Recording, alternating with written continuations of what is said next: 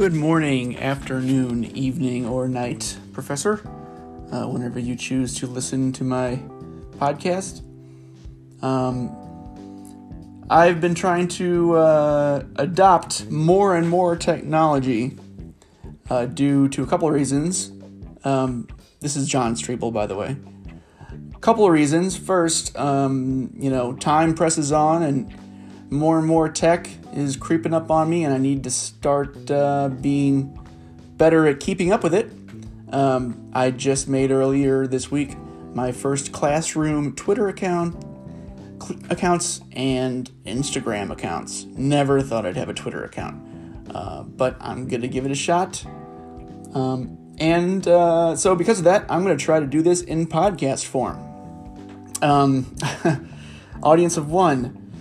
Uh, I'm going to try and uh, not be all over the place. I listen to podcasts all the time, and uh, a lot of them uh, I can hear the papers, uh, you know, rattling around, and uh, they take copious notes. Some just go off the top of their head, and it shows.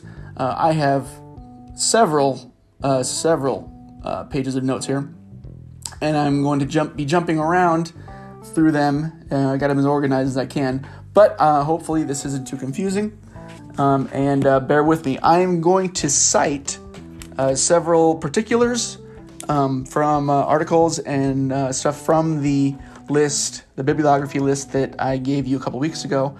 Um, other stuff, just like a real podcast, I'm going to go ahead and say um, I have the uh, the links and information citations in my bibliography, or as they call it in a real podcast, the show notes. The show notes will have the information you need. Uh, so, all that said, let's get started. Uh, this is my position piece. And my position uh, I'm going to take and argue is uh, probably not one that my uh, real life administrators uh, would like to hear me arguing. Um, and that is the position of personalized learning.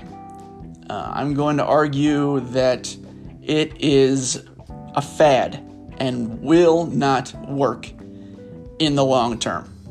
Um, it uh, it may seem like we'll play with it for a while, but if you've been uh, in education long enough, you see the pendulum swing. We we do this, and now we do this, and a couple years later, oh, we didn't know what we were talking about. Uh, now now we're all focusing on this. Um, but I'm going to argue that uh, th- there are several. The whole thing is pretty problematic. Pretty problematic. I know one of the hardest things to do is uh, differentiate instruction, and that's basically all personalized learning is and boils down to. Uh, but I'll get into that later on.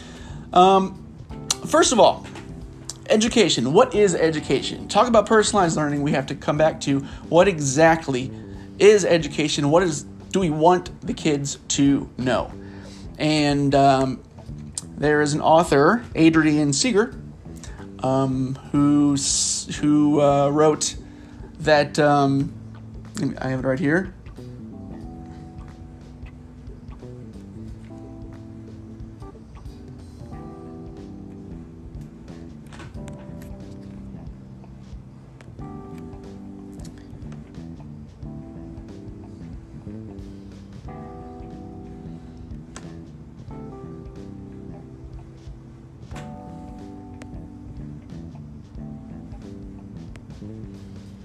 Uh, Adrian Seeger uh, says that um, education basically is made up of three um, mutually incompatible, he argues, facets. Um, mutually incompatible. I think that's that's uh, that's interesting. Uh, and the three are: we are trying to build good citizens, uh, make our students good citizens. We are having them master skills a specific set of defined skills, and also also indiv- uh, fulfilling each student's individual potential. Uh, those three things are the purpose, and they don't necessarily go together. Uh, the problem um, with personalized learning, in, in, a nutshell, which master do we do we uh, serve? Do we want the kids to master the skills? Do we want them to fulfill their individual potential, each and every single one of them? And where does the good citizens come into play? uh, districts uh, have jumped on this personalized learning bandwagon uh, with lots of enthusiasm. Um, actually, uh, uh, a Educational Week Research Center poll said that 97% of respondents, um, admin districts, said that they were um, making a push for personalized learning. That is a staggering percentage to me 97%, uh, and that's country nationwide. Um, I, I, don't think you can get 97% of uh, admins to agree on anything, but it seems like this is the uh, the new the new thing. Um,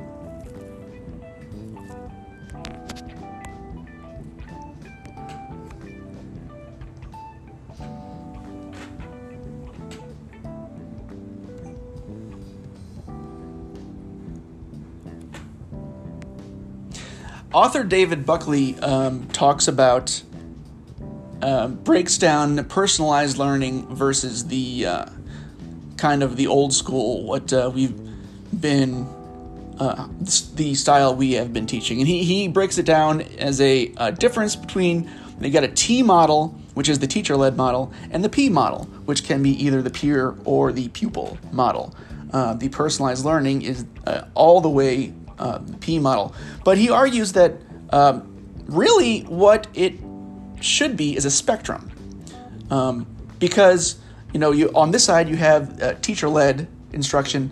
On the complete other side of the spectrum, way over here, you have the uh, the, the individual pupil peer model.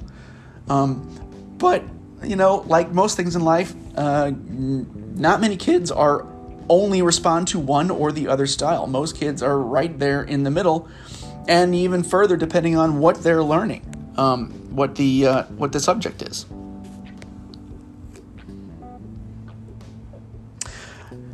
Personalized learning um, itself, uh, all the way, it seems like admin is uh, wanting us to. I know my administration and district, uh, Pattonville is uh, making this a huge initiative, and they seem like they want to get completely away from the teacher model and uh, right into the every single child individualized, personalized learning uh, model. Here are some problems, though. Let's get to some issues. Um,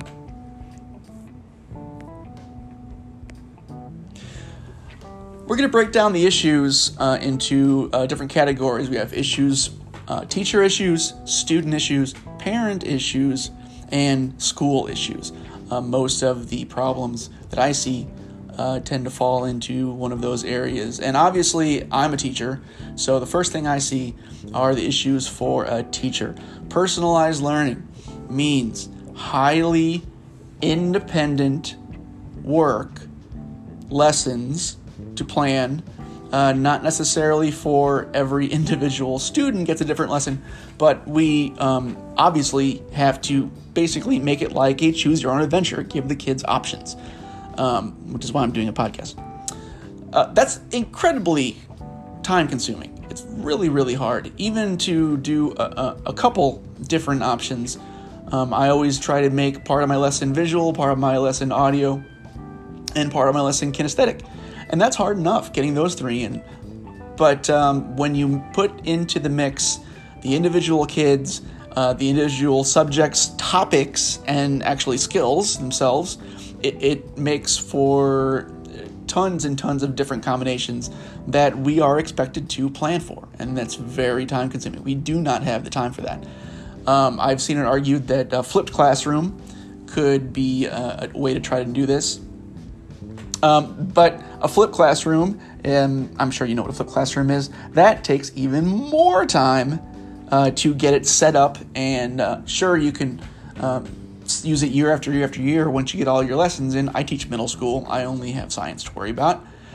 Um, but no teacher I've used that has used the flip model has ever really stopped uh, tweaking it, um, messing with it, changing it. Um, and even so, one of the other problems I'm going to mention later on with the flipped classroom, you still have the classroom management issue. Um, another thing we have limited uh, is class time. to facilitate. I have 46 minutes with my children every day. Um, and in that class time, it goes really quickly. Um, and what I have to do to embrace personalized learning and for it to be successful is, is that I have to put an inordinate amount of trust in my kids and their independence.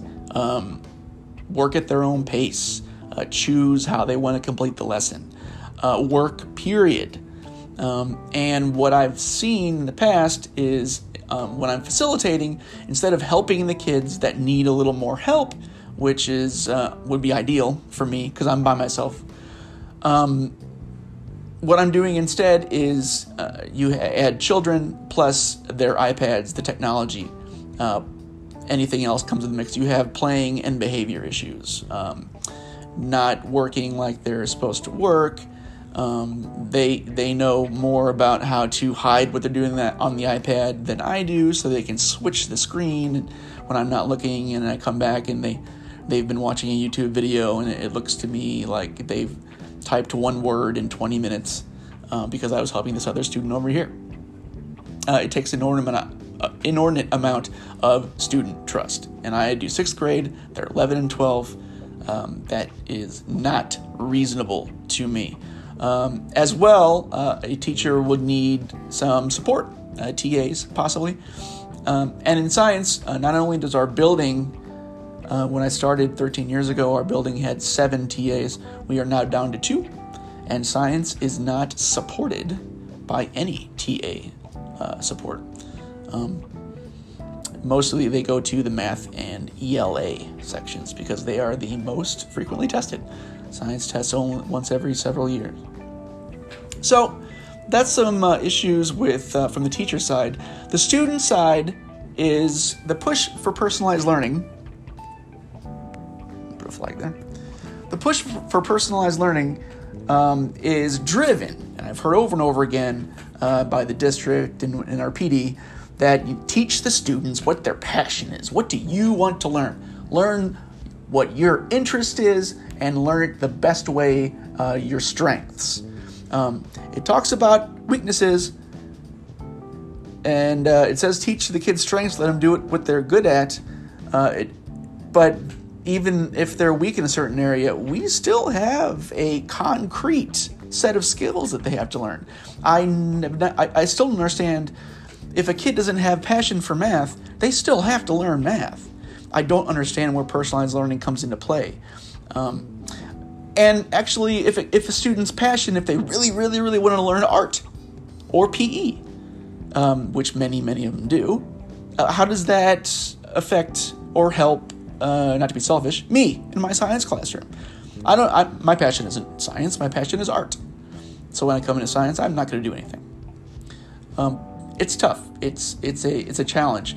What if a student has no passion at all? What if they are like a like I was we'll say, when I was 11 years old, 12 years old, I tried to get out of as much work as I possibly could.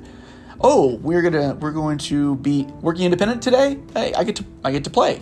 I get to. I always read my book, but a lot of kids don't do that. I get to read my book. I get to draw my cartoons. I don't have to do anything because the teacher is letting us work independently. That was that was my uh, hey playtime. Here we go. You look around the room, and you can tell your buddies, "Ooh, it's independent time." So now we can uh, maybe pass notes around or like read each other's uh, facial expressions and body language and our, we had language and stuff. Um, but I know kids. I was I was one for a long time. I still feel like one sometimes. Especially with technology. Like I said before, when you put technology, the kids. Um, not only is it a huge, um, um, it is a um,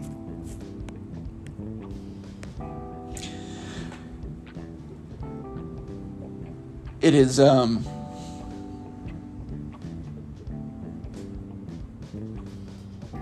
what word am I looking for? It is um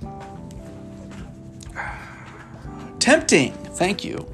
It is super tempting to a kid when they have an iPad to do something entertaining with that iPad, especially if no one's looking. That it takes the uh, the the temptation and amps it up to eleven, uh, like they said in uh, Spinal Tap. Um, I have written down here kids are kids. and both kids are underlined. Uh, kids are kids. I, I, once was at a PD with a gentleman named Shiraki Holly, and he said something that uh, stuck to me, stuck with me to this very day because it's so simple but so true. Children will not follow directions. Period. Children will not follow directions. Uh, that's, that's the truth. Some of them follow directions sometimes. Very few of them are mat- natural rule followers and will do what you're supposed to do no matter how they're learning, but they're going to be successful in life anyway. And then you have the rest of the normal children. Uh, and also, I have written down here weaknesses. Uh, weaknesses aren't addressed. It doesn't say, uh, well, their weaknesses put them in a, um, a special uh, supplemental class with a TA or with a teacher or something. It doesn't even really talk about them. It says hey, their strengths and their passion. That's what they, they learn, what they want to know when they want to know it at their own pace. Uh, it's not realistic. Um, another thing I have is parents, and this is going to be pretty quick. Um, basically, uh, just in the two years, anecdotally, that we've been trying this, uh, and not just from me, but from other educators in my building, particularly, parents have a problem with it. A lot of them do. Uh, it's not what they grew up with. It's not the teachers that have jumped into this personalized learning with both feet that have the kids sitting on couches and under tables and draped over desks and on the iPad the whole time.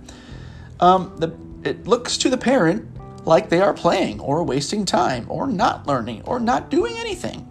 They are eyes glued to the iPad, which could be the entire lesson, but it looks like messing around to the parents a lot of the time basically, it's not what they grew up with. Um, and a lot of parents have a hard time, uh, a lot of people have a hard time um, when children, their kids, uh, learn something in a different way. The math, lattice, and was was a big uproar. Now this is even worse because it looks like the kids are wasting time. Um, and uh, the parents that we saw in all of our PD education about it, the videos and the articles we read, the videos we watched, um, the parents in that that worked in this um, program, uh, they gave special parental permission and had to fill out an entire application because all the uh, the PD we saw were pull-out programs. Um, so they were well aware of what the kids were doing. So you never saw any of the issues uh, from the parents in the videos and in the articles because they knew what they were buying into. We're a public school. We have to teach everybody, and uh, our parents um, don't have to uh, give permission for this style uh, in particular. And it's a sticky wicket, as my old British friend used to say. And finally, that leads into the problem with the schools. Uh, again, um, we're a public school. We have to teach all the kids. All the PD we've seen examples and whatnot, um, it seemed like the environment the uh, that this was demonstrated successfully was a not a public school environment, and if it was, it was a special pull-out program. Uh, one school had an entire wing of the building that was the personalized learning wing, and they were they're a special little team, and the the parents had to get their kids on that little special team. That's that's that's not a good model to use because it doesn't have all the kids. It doesn't have the behavior problems. It doesn't have the IEP, the special ed children. Um, all the models were private or pull out, and that is a problem, not only in teacher buy in, but in reality. It just didn't work. Um, the, the last thing um, I'm going to talk about with issues uh, is seem to me uh, to be smacking a little bit of um, conspiracy theory, but I'm going to throw it out there anyway because I saw enough about it in my research. Um, some think uh, that there is a ulterior motive behind the whole personalized learning program um, push, and it seems the tech industry. They think that the tech industry, um, the Mark Zuckerberg's, uh, his wife Priscilla Chan, they have a an initiative called the Chan Zuckerberg Initiative, uh, in particular, and, and other moguls, you see if you call them that. They are pushing this to, to sell tech, but also to mine the data uh, of all the kids in the schools. They they have to put in all their information. We have to put in all their information. We have all their information. It lets kids become more familiar on the technology, and, and the more stuff they use, the more of their information they put in. Um, I'm not sure if I completely buy it. It wouldn't uh, surprise me at all. Um, but um, that's that's another thing that was explored, uh, um, and it makes a certain amount of sense. Especially since personalized learning at its core, again, like I said, is kind of differentiation. Uh, there's an author named Alfie Kohn who said, um, personalized learning seems to me to uh, just, quote, break knowledge down into itty bitty parts, um, unquote. And when you do that, he says that eventually uh, a kid's going to find something that they can do if you break it down in something small enough. But at the end of the day, they still have to learn the concrete skills, predetermined skills, um, in order to uh, move on and graduate. Uh, if you don't know it, you can't do it. Um, there is a uh,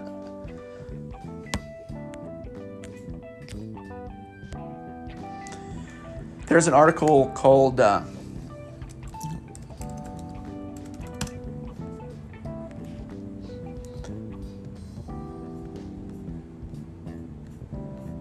The Hype and Reality of Personalized Learning. Uh, again, this is by Adrian Seeger. I, I mentioned him earlier. Um, and, uh, you know, um, the RAND Corporation, um, in an article, oh, sorry, the RAND Corporation did a study and said uh, after, they only did it for a year, uh, but they said after one year, there was marginal improvement. Uh, that's it. You know, it wasn't huge.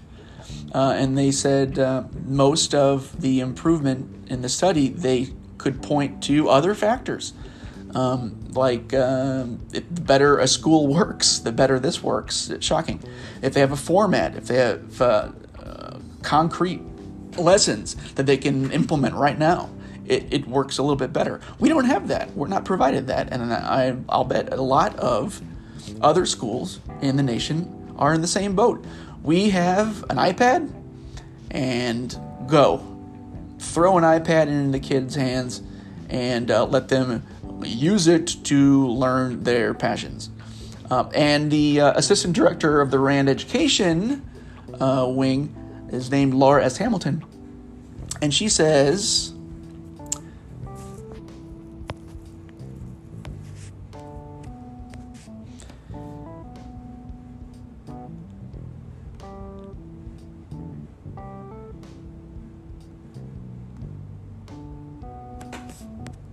She says it would be a mistake uh, to run. She said it would be a mistake for districts to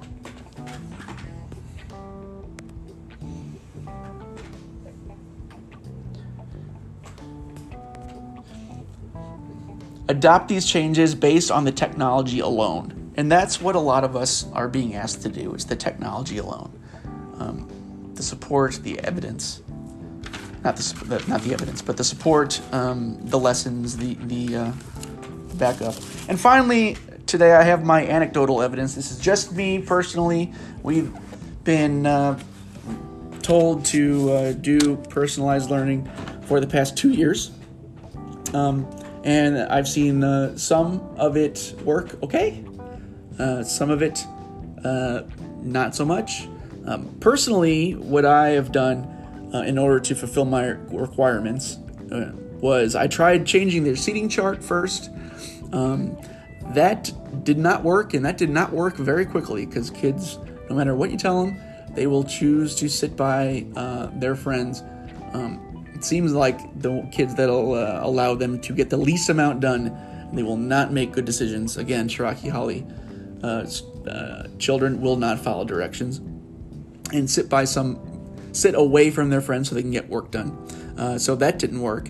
Um, and another thing I did to fill the requirement last year is I did one highly controlled science project that was um, over the course of two weeks. The kids could pick an, any way to show that they had learned about ecosystems. Um, and I had I listed about 30 different ways that they could show their learning. I had a scoring guide. This is what you have to show me that you've learned this, this, and this. And they could show me their learning in any way they choose. Um, now, they still had to show me ecosystems that they learn about ecosystems. So if they weren't passionate about it, I mean, that really wasn't uh, personalized learning. But it, um, you know, my principles were looked at as a step in the right direction.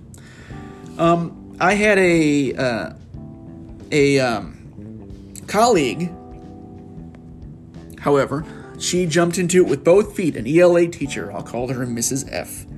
Um, Ms. F. Actually, she jumped into it with both feet, and uh, last school year, 2018-2019, she had the kids do from September to November a two-plus month um, novel reading novel project that um, she planned and planned and planned.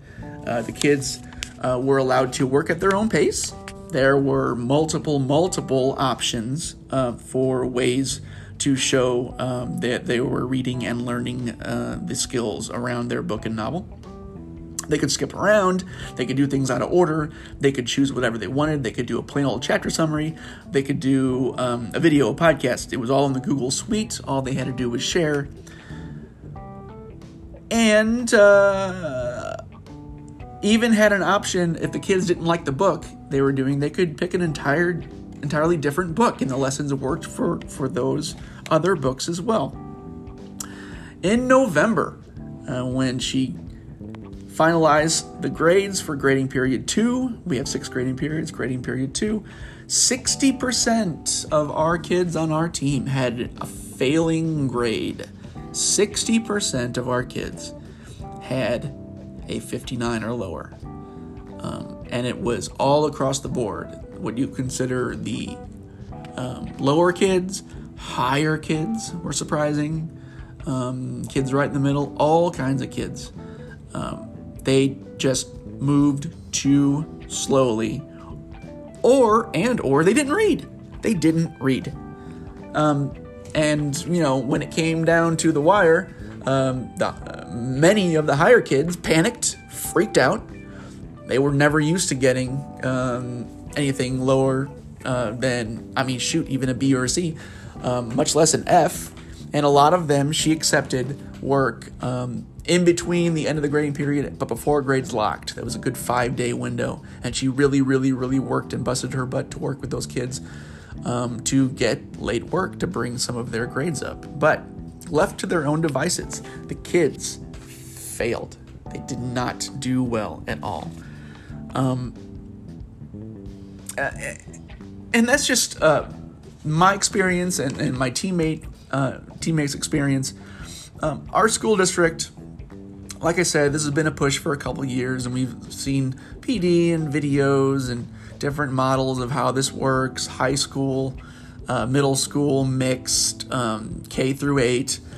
But like I said, all of them were specialized classrooms or schools that operated not like a public school, but more like private, charter, or even magnet schools. And uh, I don't know why they did this, it blows my mind. Um, our administration, our, our, two assistant principals, and our head principal, and a, uh, a group of faculty went up to a school in Wisconsin that was supposed to be taking personalized learning and just rocking and rolling with it and knocking it out of the park. And they went up there and they observed for several days and they came back. And then we find out that was also a pullout program within the school. What is the point? It is comparing apples and oranges. It's not, it's not, doesn't relate to us and what we're doing. Um, we have to teach all the kids. So, I hate to say in conclusion, but this is approaching half an hour. In conclusion, uh, I I really think that personalized learning will it'll never go away because it's differentiation but it will never work for every student. That is what they're wanting us to do as teachers until the entire school paradigm changes from a, a, teacher standing in front of a group of 15 to 25 to 35 kids and in charge of them for a period of time until we go to completely robot teachers. Um, this that, kids kids are kids, and some of them will be spectacularly successful. This way, some of them will crash and burn. And say what you want for the way we teach now. Um, I've never once let a kid that showed me that they were willing to work ever be unsuccessful. Not once. Not once. And personalized learning, giving them the freedom, is also giving them the opportunity to crash and burn, in my opinion. Uh, that's just me. Maybe that's my bleeding heart talking. Uh, thanks very much, Professor. Um, I look forward to, I only have a couple of classes left, and I look forward to taking them, and maybe you will be my professor in uh, probably one last course. We'll see. Uh, thanks very much, uh, John Strebel. Bye bye.